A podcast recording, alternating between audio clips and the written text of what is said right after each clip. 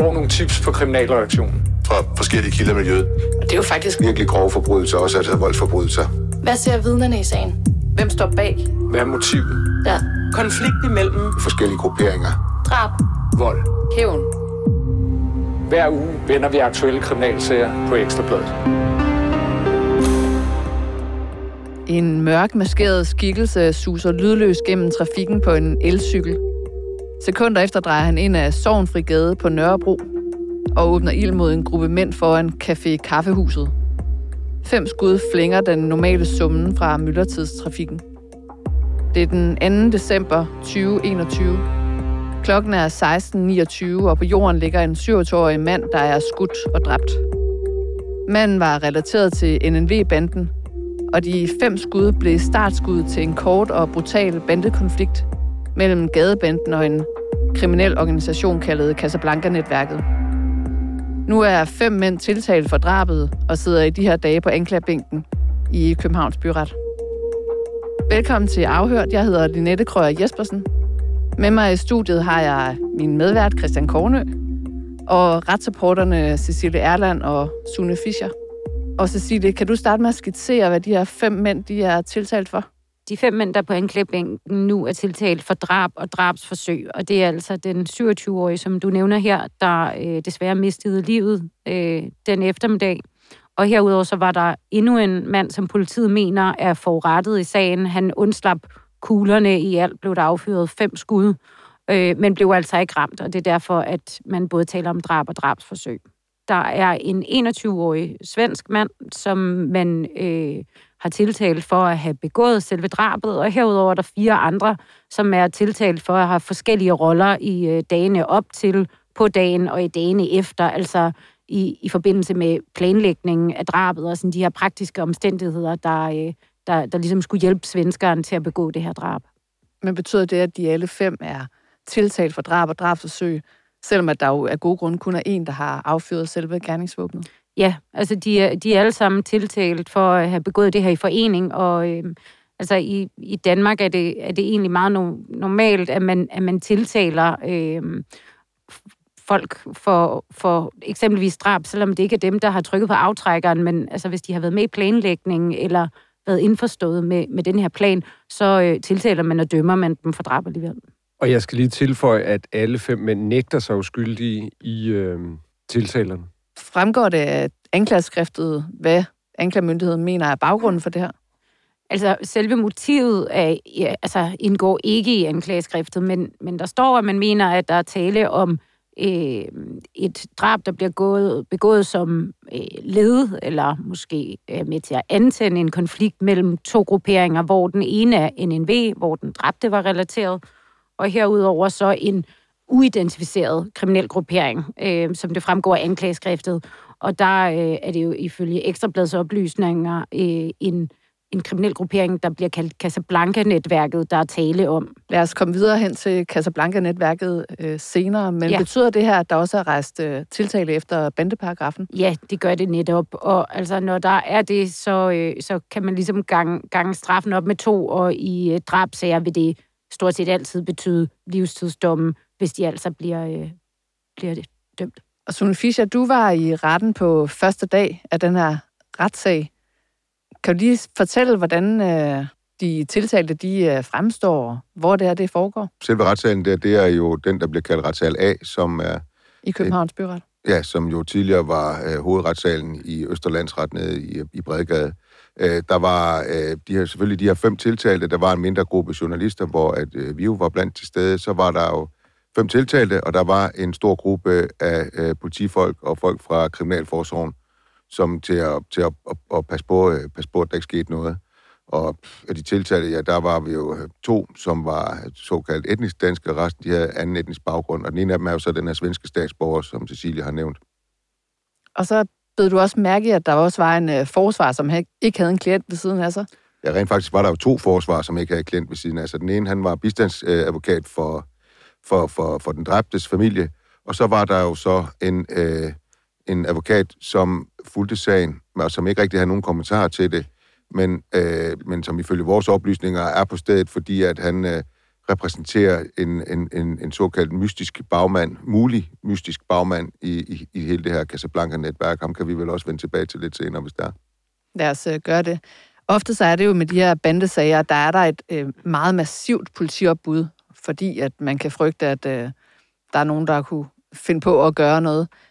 Var det også tilfældet her? Ja, der var jo rigtig, rigtig mange betjente til stede dernede, og øh, også øh, både fra Kriminalforsorgen og politiet, ligesom at man jo nu om stunder skal igennem en metaldetektor for at komme ind i selve retslokalet. Og hvad skete der så her på den første retsdag?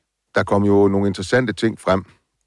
Øh, den ene var, at øh, det viser sig, at politiet de jo rent faktisk overvågede den her café i Sovnfrigade, den her, kaffe, den her, det her kaffehuse, fordi at man vurderer, at det var et tilholdssted for NNV-banden, og derfor så har man opsat videoovervågning, sådan at man kunne øh, i al diskretion holde op med, hvem der kom og gik, og hvad der egentlig måtte foregå herinde. Og det var jo så i den forbindelse, at man så tilfældigt fangede det her drab på, på video også. Så det har vi også. Vi har ikke set videoen endnu, men vi har set stillbilleder derfra. Men det er en overvågning, som bliver optaget. Det er ikke sådan, at politiet de har live siddet og fulgt med. De har haft et skjulkamera siddende et eller andet sted, i en bil, eller i træ, eller hvad ved jeg, et eller andet sted, husmur, hvor, hvor de nu gemmer den slags. Men det er jo ret vildt, at man har selve drabet på video. Ja, altså de, de har jo øh, hele det, det sidste forløb af, af, af drabsmandens øh, gerninger. Øh, og der ser man jo stillbilleder af en mand, som, som kommer i en, i en lang regnfrak-lignende ting med en, med en øh, hætte på, trukket godt ned. Og han går først ind i øh, caféen og ligesom får at kigge efter ofre. Øh, og da der så ikke er nogen af dem, så... Øh, ja, går han så ud og ser to mænd, der står på hjørnet af Sovnfrigade og Nørrebrogade, og så er det så, at han, man kan se, at han står helt op af mu, øh, husmuren øh, og, og trækker sit, sit våben øh, og affyrer de her fem skud, hvoraf det ene så går ind under venstre armhule på den afdøde og perforerer begge lunger og hjertet og går så ud igen af højre armhule. Det gør jo, at, at, at den her unge mand, han, han dør på stedet. Har du fornemmelse af, om det er en optagelse, som er meget klar i forhold til de stillbilleder, du har set? Altså er det grynet, eller er det tydeligt, hvad der foregår? Jeg synes, det var ret tydeligt. Altså, man kan ikke se ansigtet på manden, fordi han har denne her, altså han har både en kasket på, og så har han den her hætte trukket op øh, for os, så ansigtet fremstår ikke tydeligt, men, men det er ellers ret tydeligt billedets kvalitet og den slags, og, og, og zoomet ind på, på det sted, så, så ja, det, Øh, anklageren startede også øh, sin forelæggelse med at sige, at der ville optræde voldsomme øh, billeder, billeder i, øh, i hans forelæggelse. Efter Sune, nu var du inde på, at der var en bistandsadvokat til, til stede, som repræsenterer den afdøde og afdødes øh, familie. Var der familiemedlemmer til stede? Ikke øh, på dag et, som vi, som vi var bekendt med. Men altså, det var helt tydeligt, at øh, der var nogle, nogle mænd, som altså også øh, altså var iført det her øh, sådan lidt bandelignende øh, tøj og kasket. Ja, det som vi kalder, som vi jo sådan lidt mangel på bedre, har døbt bandeuniformen. Ja, lige præcis. Og en af dem viste sig jo så, havde en tatovering på armen, hvor der stod øh, altså det samme navn som, som den afdøde, men altså, det er jo et ret almindeligt navn i de her kredse, men øh, der var i hvert fald trukket op, så man kunne se det her øh, navn tatoveret. Og man kan sige, at vi har ikke bragt navnet på den forurettede, fordi at vi ikke har fået accept fra familien i forhold til det. Har du en fornemmelse af, hvor langt et uh, tidsperspektiv vi taler om? At uh, der er gået fra, at uh, den her gerningsmand han har indfundet sig og uh, går ind og efterfølgende så affører de her skud?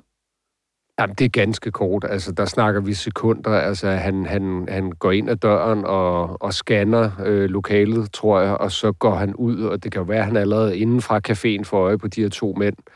Den ene står i sådan en blank dynjakke øh, ude på hjørnet, og så går han ud.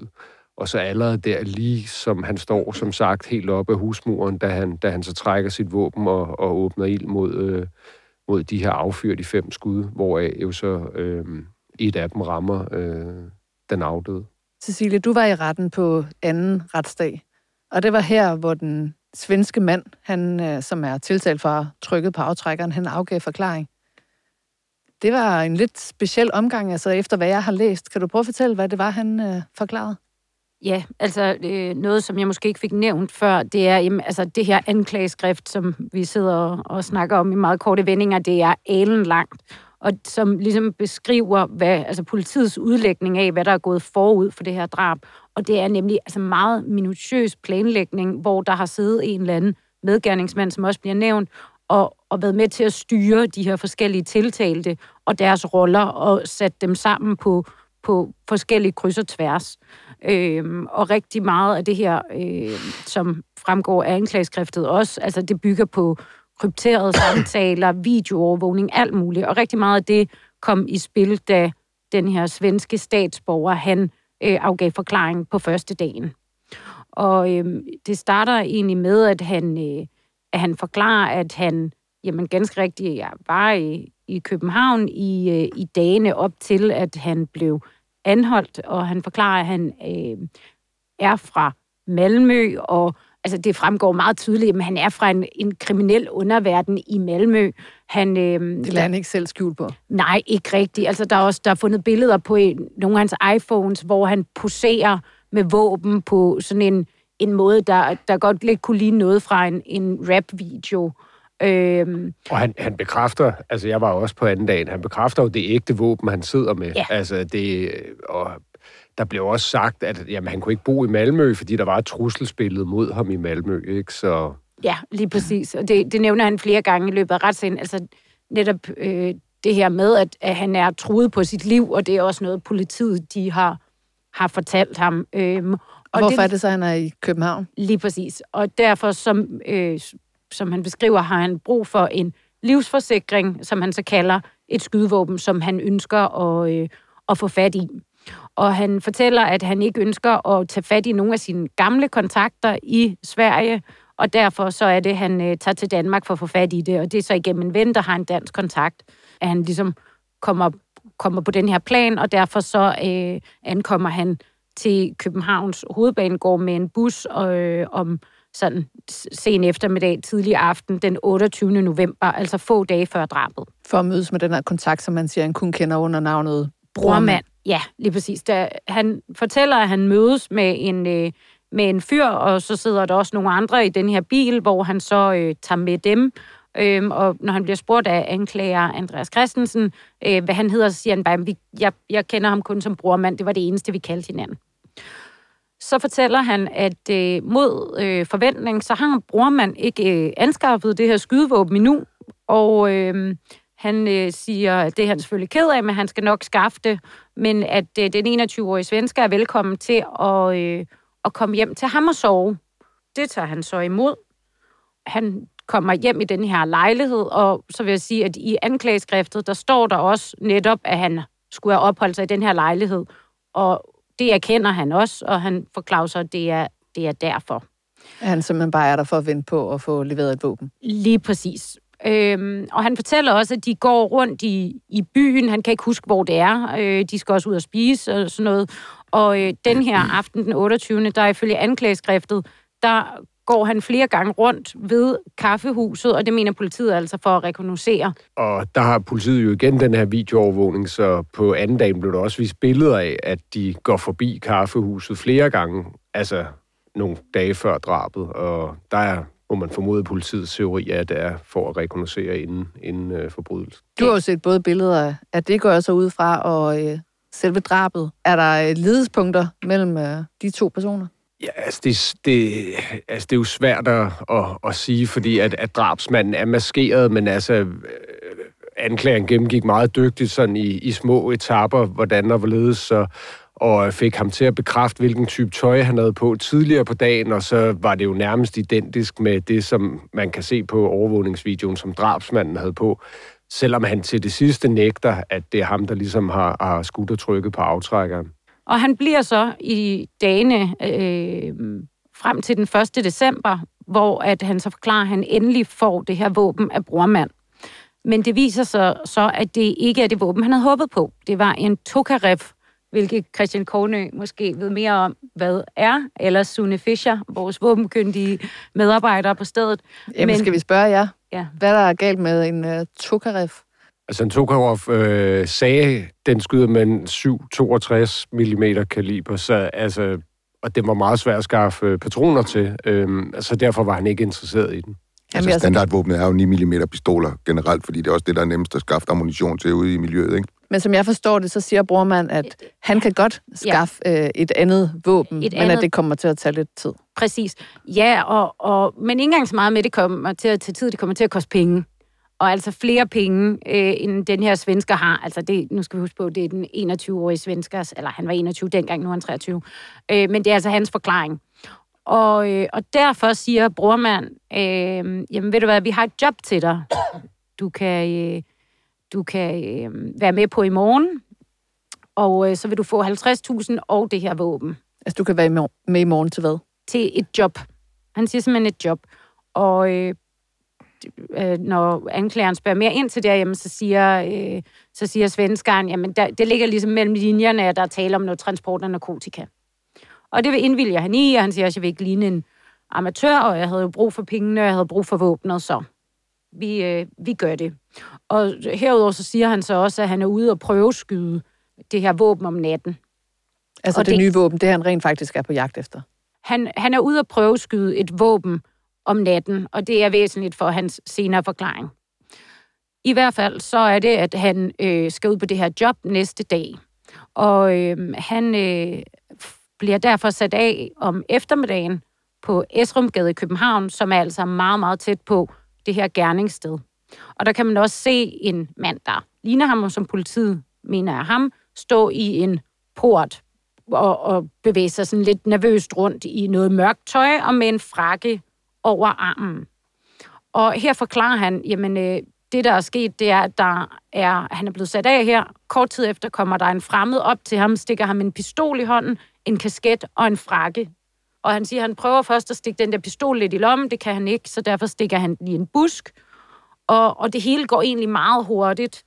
Og øh, han havde egentlig fået at vide, at han skulle vente på en blå bil, og pludselig er den blå bil der hvor er hans øh, medtiltalte, øh, en anden ung fyr, øh, så sidder i. Okay, så hvis jeg lige skal opsummere. Altså, vi har en øh, svensker, som er ham, der er tiltalt for at trykke Mm. på aftrækkeren.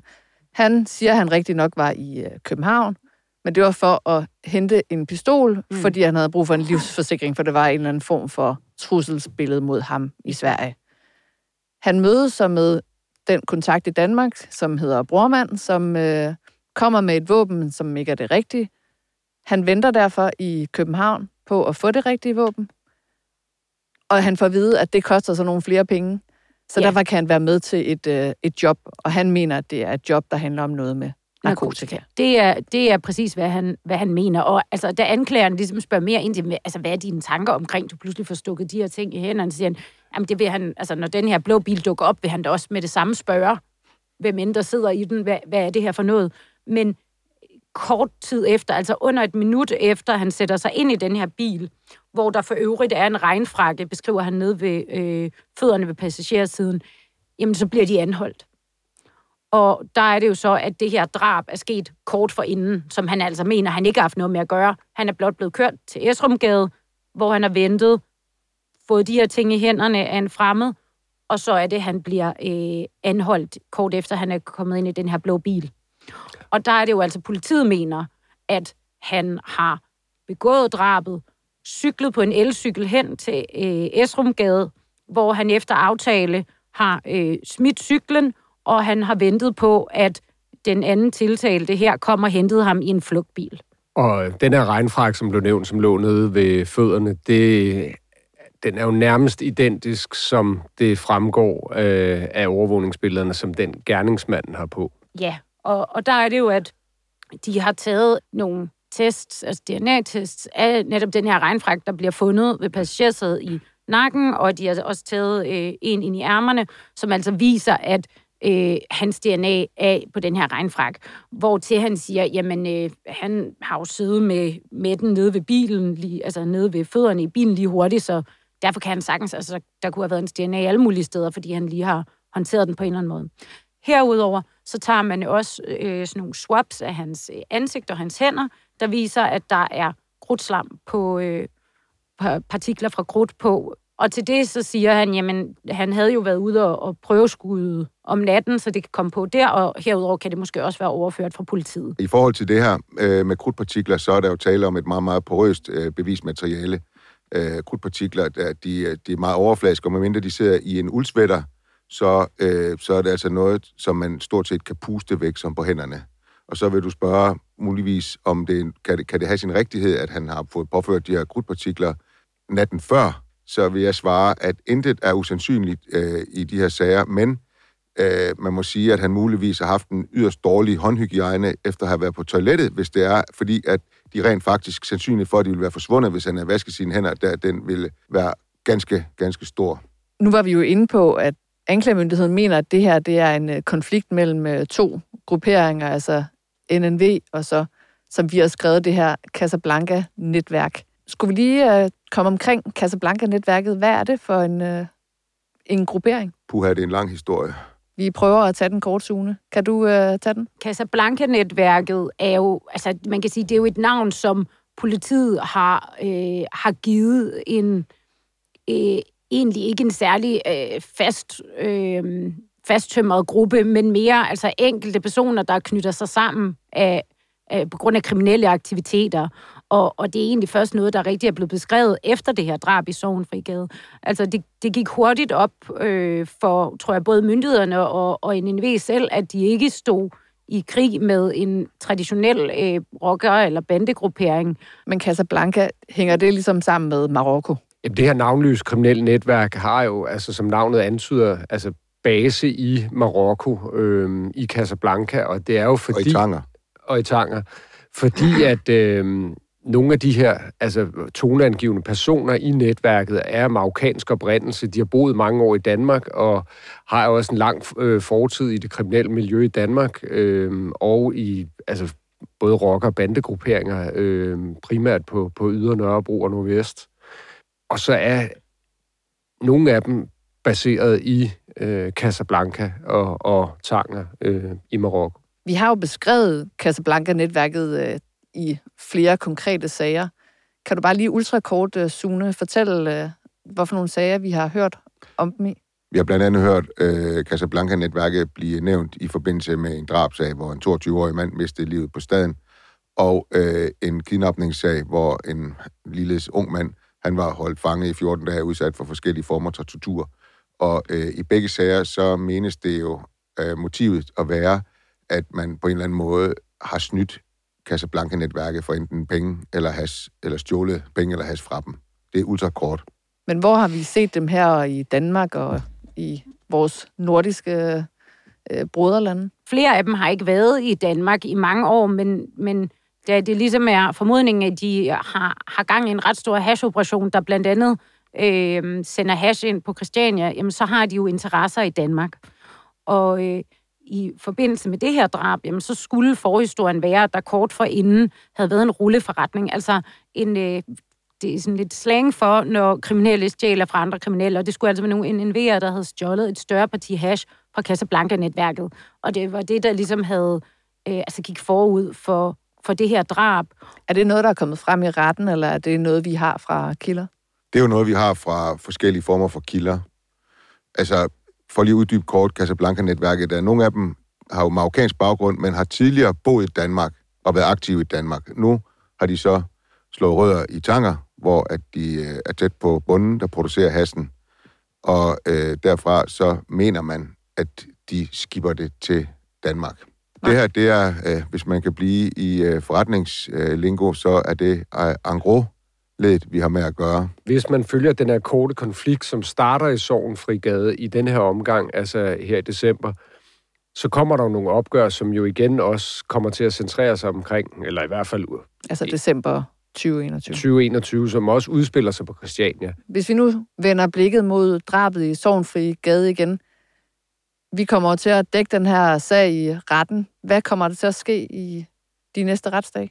Jamen, altså, der bliver mulighed for, at øh, de andre tiltalte, de kan, øh, kan afgive forklaring, og det øh, er allerede øh, blevet fortalt via hans advokat, at øh, en af dem, som blandt andet er øh, tiltalt for at afskaffe svenskernes ting af vejen, efterfølgende hans øh, svenskernes effekter, ID-kort er blevet fundet hjemme hos den her person, øh, jamen han vil gerne afgive forklaring næste gang, så vi får helt sikkert flere øh, Øh, mere sådan forståelse for, hvad, øh, hvad de selv mener, altså nu hvor de nægter sig skyldige, hvad de så selv mener, der er sket. Og herudover så kommer der til at være et øh, politividen inden fra øh, en bandeenhed, som kan forklare, hvad, hvad er det egentlig, der bliver ment med en kriminel gruppering, og hvorfor øh, skal det her øh, dømmes efter bandeparagrafen. Og så kommer, så vidt vi ved, øh, der også til at være nogen fra offerets familie, som kommer, fortælle, øh, kommer til at fortælle, hvordan at det har berørt dem og familien, at den 27-årige ikke længere er her. Altså i forhold til erstatningsspørgsmål. Lige på, ja, i forhold til det. Og, og så kan det jo også nogle pårørende har også bare lyst til at sige nogle, nogle ord i retten. Øhm, og, og derudover så, øh, ja, selvfølgelig i forhold til, men det er jo sådan en slags, altså tort godtgørelse, fordi han har ikke nogen øh, kone og børn, så det er ikke, fordi han er forsørgerpligt. Så, så det er sådan lidt, ja. Ja, så ikke, desto, altså, ikke mindst kommer vi jo også til at se selve den her video, som anklageren altså, øh, talte om i sin, i sin forelæggelse. Øh, altså kommer til at se den live, og det var den, han så også advarede imod.